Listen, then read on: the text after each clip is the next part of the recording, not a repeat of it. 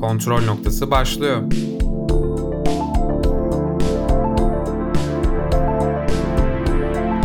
Hoş geldiniz.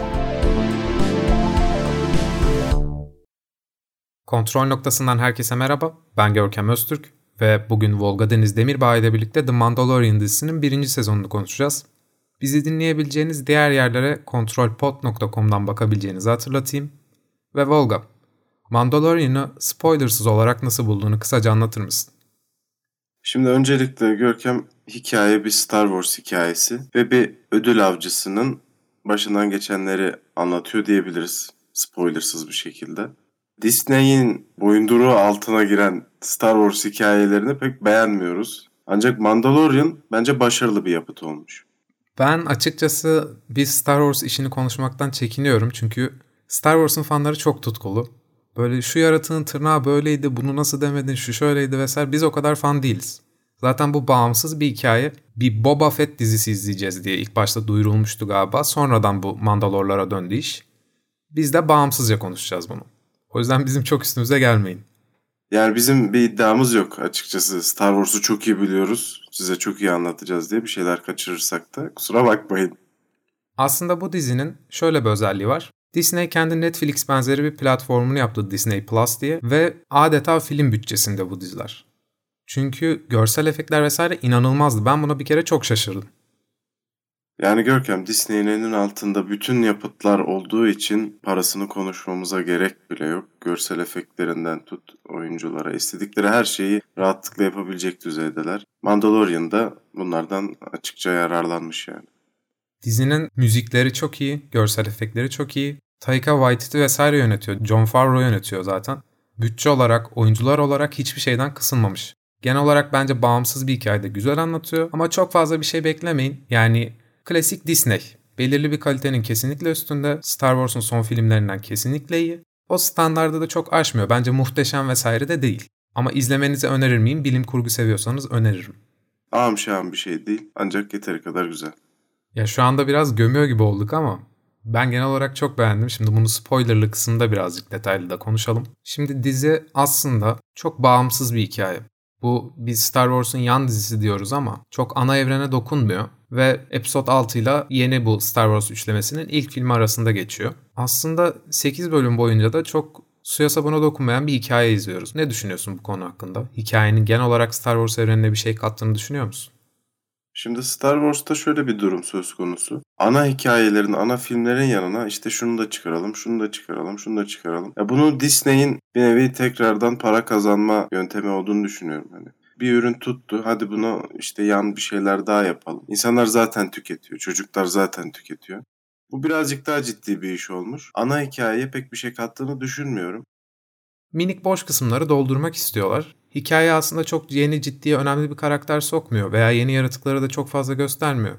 Örneğin Jabbalar vesaire Javalardı ya da bu hırsız küçük yaratıklar var ya ben dizi başladığında kesinlikle ya Evoke'ları ya da o yaratıkları görürüz. Zaten çok ikonik karakterler demiştim ve gördük. E, güvenli oynuyor dizi ama kaliteli bir şekilde yapıyor bunu. Genele bir katkısı yok. Bunlar da oldu, yaşandı gibi bir hikaye. Peki Bebek Yoda? Aslında onun Yoda olmadığını biliyoruz.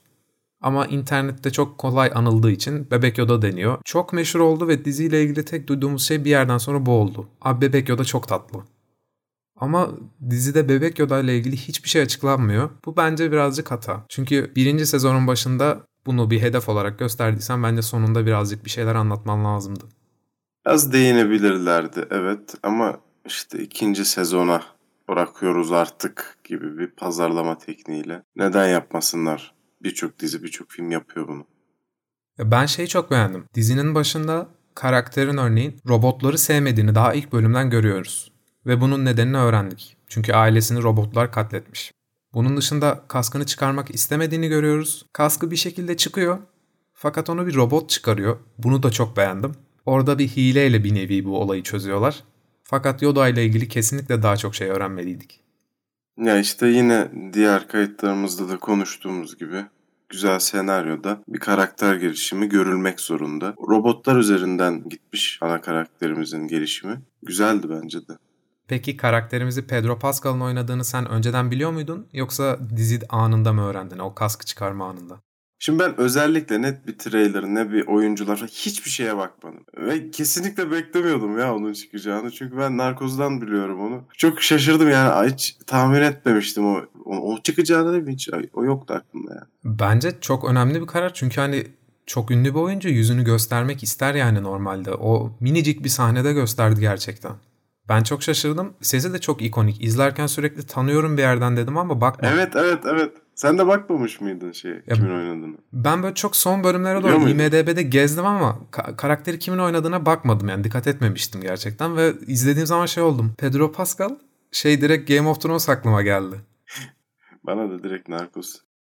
Peki o zaman dizinin müzikleri Bence müzikleri çok iyiydi. Her açılışta ikonik bir şekilde Mandalorian yazısını görene kadar zaten belli bir müziği dinliyoruz.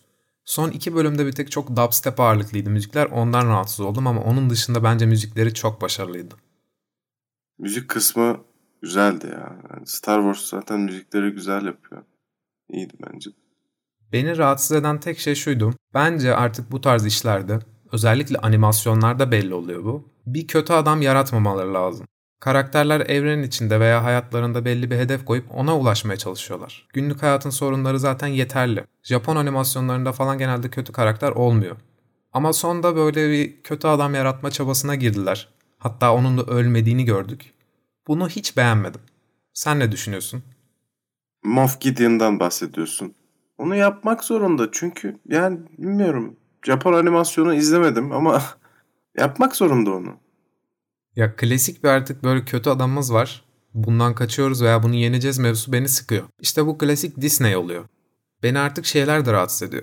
Dövüşlerde böyle Stormtrooper'ların kaskları parçalanıyor vesaire ama kan göstermeyecekler ya hiç. Tamam Star Wars'ta Disney'den önce de kan yoktu ama bir tık olması lazım. Genel kitleye hitap etmek için bir seviye koyduk ve onu asla aşamayız diyorlar. Bunu sevmiyorum. Aslında bir tanesini Tarantino'ya vereceksin var ya dağıtacak ortalığı son Star Trek filmini Tarantino yapmak istiyormuş bu arada.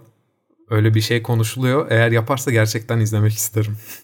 O izleri manyak mısın çatır çutur izleriz. O zaman Görkem aklıma gelen ufak bir detay var. Daha en başında ilk bölümde dedim ki lan barın kapısı ne güzel. Diyafram gibi açılıyor kapanıyor. Evet. Sonra sen de dedin ki o güldün anladı zaten ne dediğimi. Ne dedin? O kapıyı kullanacaklar dedim. Ki ben de ilk gördüğüm zaman direktman bu kapıda biri parçalanmalı demiştim ya. Evet ağır, çok güzel bir detay. Ben çok severim öyle şeyler. Dediğim mevzu bu. Orada hani en azından böyle etraf kan gölüne dönsün, Punisher filmindeki gibi her yer kan olsun demiyorum. Karakterlerin en azından öldüğünü görelim. Ben sadece bunu istiyorum. Dizi gösterdiği her şeyi bir nevi Yoda hariç veriyor derken bunu kastediyordum. Dizinin başında karakterimizin zırhının kötü olduğunu görüyoruz. İki bölüm sonra zırhını güncelliyor. Ve hatta o bölüm güncelliyor. Jetpack almak istediğini görüyoruz. Çünkü kendisini kurtaran Mandalorlar varmış ve çok özeniyormuş. Sonda o jetpack'i de alıyor. Hatta koluna bir klan damgası vuruyorlar. Artık siz iki kişilik bir klansınız Yoda ile birlikte diyorlar. Veya böyle koluna minik füzeler veriyorlar. Dizi sürekli bir güncelleme yapıyor. Sürekli bir karakteri aynı video oyunlarındaki gibi atlatıyor. Koyduğu hedefleri, görevleri de tamamlıyor. Ben bunu çok beğendim. Ya şimdi bir tane detayı gösteriyorsan onu kullanmak zorundasın sinematik açıdan. Bu böyledir. Boşuna kullanmadığını da dediğin gibi ilerideki gelişimlerinden görüyoruz. Başarılı. Ya ana karakterimizin hikayesi aslında tamamlanıyor. Karakterimiz robotlardan korkuyor ama bunu aşıyor. Hatta bir robot kaskını çıkarıyor ve bence aslında hikayesi çok güzel bir şekilde tamamlandı. Bundan sonraki ikinci sezonun hikayesinde artık ne göreceğiz bilmiyorum. Ki son Star Wars filmiyle yakın zamanda bitti Mandalorian açıkçası filmle bir iki bağlantısı da olabilir diye düşünüyorum. Sen ne düşünüyorsun? Yani şimdi filmi izlemediğimiz için pek bir yorum da yapmak istemiyorum ama bir bağlantısı da olabilir. Tamam, emin değilim. O zaman aklıma bir şey daha geldi Görkem onu da söyleyeyim. Her bölümün sonunda komik book tarzında bölümden sahneler vardı çizim şeklinde. A- aynen sanat Ben onları çok sevdim. Evet ben onları çok sevdim. Ne düşünüyorsun onlar hakkında? Ee, ben bunun için Disney'e teşekkür ederim. Çünkü Instagram vesaire için resim ararken yüksek çözünürlüklü resim bulmam çok kolay oldu. Bu yüzden çok mutluyum. ya sırf Instagram'ımız için de değil Görkem. Görsel açıdan çok güzeldi bence. Ben şunu fark ettim. Ya bunu gerçekten sürekli kendi paylaşımlarımıza bağlamak için yapmıyorum bir etiket girerken bir yerde paylaşırken veya bir görsel bulmaya çalışırken Şimdiye kadar izlediğimiz dizilerde bunu yapmam çok zor oluyordu. Fakat adamlar gerçekten o kadar güzel reklam yapıyorlar, o kadar güzel markalaştırıyorlar ki bir şeyi etiketleyeceksem neyi etiketleyeceğimi çok iyi biliyorum. Diziyle ilgili ikonik şeyler yaratmayı çok başardılar. Bebek Yoda zaten onun en önemli göstergelerinden biri. Disney sanırım ilk başta direkt şunu düşünüyor. Bir karakteri koyduğum zaman ben bunun oyuncağını satabilir miyim? Bu tutar mı? Ve eminim ki Bebek Yoda oyuncakları şu anda yok satıyor. Tabii oğlum ben bile almayı düşündüm. Çok tatlı olmuş hakikaten. Ki Disney'in zaten en büyük öne çıkan özelliği de dediğin gibi ben bir şey yaratırsam bunu nasıl satabilirim? Ki özellikle bunu da çocuklar üzerinden yapıyorlar. En büyük alıcı kitlesi. Ya ben Disney belli bir kaliteye aşamıyor derken şunu kastediyorum. Görsel olarak çok inanılmaz zirve işler yapıyorlar ama hikaye olarak çok klişe ve tutacak bir formülü uyguluyorlar. Risk almıyorlar. Ben sadece buna kızıyorum. Bir Disney işi izleyeceksem asla risk almayacaklarını biliyorum. Şimdi Görkem, önceki bir Star Wars yapıtından, öncekilerden birinden, Force Awakens'tan bahsetmek istiyorum biraz. Sen risk almıyorlar dediğinde. Orada Kylo Ren'le birlikte kötü olup hikayeye devam etselerdi nasıl olurdu? Mark Hamill mı kötü olup devam etseydi? Yoksa ana karakterimiz ben, mi? Ana karakterimiz canım. Adını hatırlayamıyorum şu anda. Şimdi bence öyle bir şey yapmaya yeltendiler. Hatta bunu Mark Hamill üzerinden yaptılar. Luke Skywalker. Fakat Disney asla öyle bir riski alamayacağı için hemen döndü. Ve şu an son filmde bildiğimiz kadarıyla Darth Vader'ın ustasını, hocasını da diriltecekler gibi duruyor. Fragmanlarda sesi geliyordu böyle olay oldu. Bu tarz riskler güzel duruyor ve ben kötülerin kazanabilme ihtimalinin olmasını artık istiyorum. Çünkü izlediğim şeyde direktman full iyilerin kazanacağını bildiğim zaman bir heyecan olmuyor. Çünkü diyorum ya kötü adam koyduğunuz zaman ben artık bundan sıkılıyorum çünkü onun yenileceğini biliyorum. O yüzden hiç kötü adam koymayın. O evrenin kendi sıkıntılarını çözmeye çalışsınlar daha iyi. Dediğin gibi hele ki Disney'in elindeyse zaten iyilerin kazanması yani kaçınılmaz. Bütün çocuk filmlerinin işte yapımcısı artık Disney ve çocuk filmlerinde kötüyü kazandırtamazsın. Çocuk filmine dönmesi rahatsız ediyor. Ya inan ben şeye bile çok mutlu oldum. Dizide çölde bir bölüm vardı. Hani loncaya girmek isteyen bir herif vardı ve birini yakalamak için Mando'dan yardım istiyordu yakaladıkları kişi böyle aklını çelmek için böyle yalanlar söyledi ya. Orada dedim ki ya tamam bu inanacak ve Mando'ya oyun oynayacaklar. Orada ama karakter vurdu onun yerine o yakaladıkları kişiyi. Ben bu riske bile şaşırdım. Çünkü artık o kadar beklentim düşük ki. Evet o twist'i ben de yedim. Güzeldi o. Hani iyi hissettirdi hakikaten. Sözüm bitmiştir. I have spoken. I have spoken. I have mi diyordu? Doğru mu dedim? I have spoken. I have spoken. İlk iki bölüm aslında klasik bebek Yoda ile tanışma ve öksüz olan bizim Mandalor karakterinin de ona bağlanmasını istiyoruz. Sonraki bölümlerde bir hapishane baskını gibi çok alakasız bir mevzu çıktı bir anda. Hatta bu mevzuya neden girdiklerini dizi bence yeterince anlatmadı. Ben o hapishane bölümünü çok beğenmedim. Sen ne düşünüyorsun? O bölümün yapılmasının amacı birazcık da bizim ana karakterimizin geçmişini bize anlatması biraz kafamızda oturtmamız için yapılan bir bölümdü. Daha önceden de birazcık Suicide Squad tarzı bir ekipti. Bilmiyorum sen ne düşünüyorsun ama. Yani bu tür şeyleri önceden yapmış olduğunu bize göstermek için anlatılan bir bölümdü. Evet biraz az da gereksiz detay gibi kalmış. I have spoken. Galiba Shia'nın orada kardeşinin makyajı çok kötüydü. O yüzden biraz o bölüm beğenmedim. Gerçekten çok böyle... Ya Alnı çok kötüydü ya. Çok 2003'tü ya gerçekten. Neden öyle bir şey yaptılar anlamadım. Shian o kadar abartı durmuyordu da orada da kızın oyunculuğu çok abartıydı. O da şey Game of Thrones'ta Hodor'un yanındaki ha, yabani. Ha, ben tamam evet. I have spoken. Peki o zaman I have spoken abimizin sözün bitmiştir diyen abimizin ölmesini nasıl buldun? Misal bence o da alınan risklerden biriydi. Ben öyle bir şey beklemiyordum. Bak bence bizim bu diziyi vasat bulmamamızın sebebi bu ufak birkaç detay. Ben mesela o IT robotunun gelip kurtarmasını çok beğendim. İşte benim programlanmış bir görevim var deyip Yoda'yı kurtardı ya. Bence çok güzel bir karardı. O robot mevzusunu evet. sonunda bağlamasalardı. Çünkü bütün çocuğun travması da bizim karakterin buna bağlı ya. Diziye bakışın çok farklı olabilirdi. Quill diyor ya bana güvenmiyorsan işime güven diyor. İşine Hı. güvendi. O orada belliydi. Ben orada anladım ama. Bana güvenmiyorsan işime güven lafında ben orada anladım yani. Robotun bir şekilde kurtaracağını. Robotun bir de şeyini izlettiler ya. Klasik böyle arkada Kane ve Stronger çalar ve karakterin yetişmesini görürüz ya. Robotun da böyle bir dakikalık öyle bir şeyini izlettiler. Kahveyi taşıyamıyor veya işte bir şeyleri tutamıyor. En sonunda her şeyi yapıyor. Ben ona çok hmm. güldüm ya. O sahneyi niye öyle ko- komikti bayağı orası. Ufak şakalar şey böyle a- altta kafamda Rambo müziği çalarak dinledim orayı. Pardon Rocky. Peki o zaman diğer bir yan karakterden bahsedelim. Kera. Kendisi Henry Cavill'ın sevgilisi olmasından ötürü tanıdığım bir insan. Ve iki bölüm önce bir bölüm önce Witcher konuşmuşken de sadece bunu belirtmek istedim. Yoksa diziye de pek önemli bir katkısı yoktu. Kas kadın. Evet. E, kendisi Henry Cavill'ın sevgilisi olur. Ne zamandır? Ben bu bilgiyi niye bilmiyorum? Ben bu bilgiyi Deadpool 2'de öğrendim. Çünkü Deadpool 2'de de vardı o karakter. Tam rolünün kadını ya. Deadpool'da da öyleydi. Onun dışında dediğin gibi hakikaten hani hiçbir şey yok. Bir faydası. Bir yan karakter sadece. O bence uzun vadede düşünülmüş ve ikinci sezon için kullanılacak bir karakter. Peki Griff Karga hakkında ne düşünüyorsun? Griff Karga'yı oyunculuğu vesaire bence hiçbir sorun yoktu. Ama benim anlamadığım şey şu. Yoda'ya av için hani böyle bir takip cihazı veriyorlar ya ve o takip cihazından diğer bütün avcılarda da var ya. Bu olay çok saçma yani o takip cihazı ne nasıl bu kadar sihirli bir şekilde buluyor ya? Bizim karakterimiz Yoda'yı takip etmelerini engelleyemiyor mu? Bunu ben hiç anlamadım.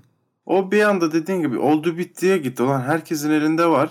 Elini kolunu sallaya sallaya hani bir iki tane başka avcı geldi ama o biraz havada kalmış evet. O biraz böyle çok sihirli bir hileydi yani. Yazarlar evet. işte senaryo boşluğunu doldurmak için böyle sihirli bir şekilde takip olayı uydurmuşlar. Ya sorsak da şey derler. Yoda'nın DNA'larını işlediler takip etmek için falan böyle bir şeyler uydururlar eminim. Her zaman bir bahane bulurlar işte. Misal hani karakterimiz Yoda'yı çalmak için gittiğinde de şey diyordu imparatorluktakiler. İçindeki gücü çıkarmamız lazım vesaire gibi böyle bir şeyler diyorlardı. Yoda ile ilgili testler yapıp herhalde içindeki Jedi gücünü vesaire mi almaya çalışıyorlar? Böyle saçma deneyler yapıyorlar anlamadım yani. Ya büyük ihtimalle öyledir ya. Peki tatlı Yoda'mız hakkında ne düşünüyorsun? Onu hiç konuşmadık.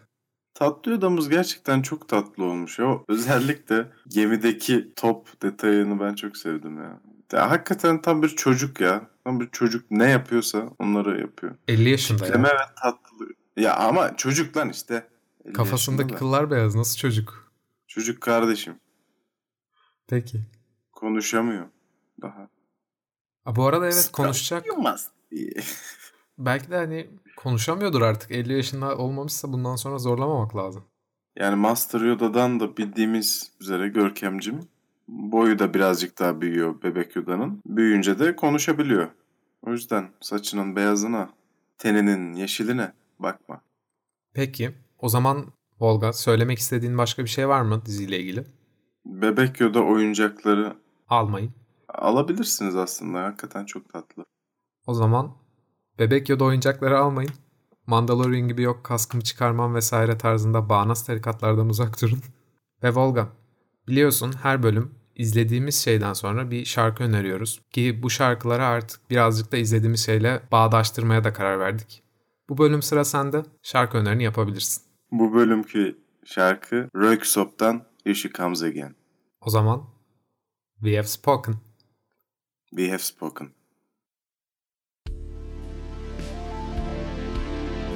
Kontrol noktası sona erdi.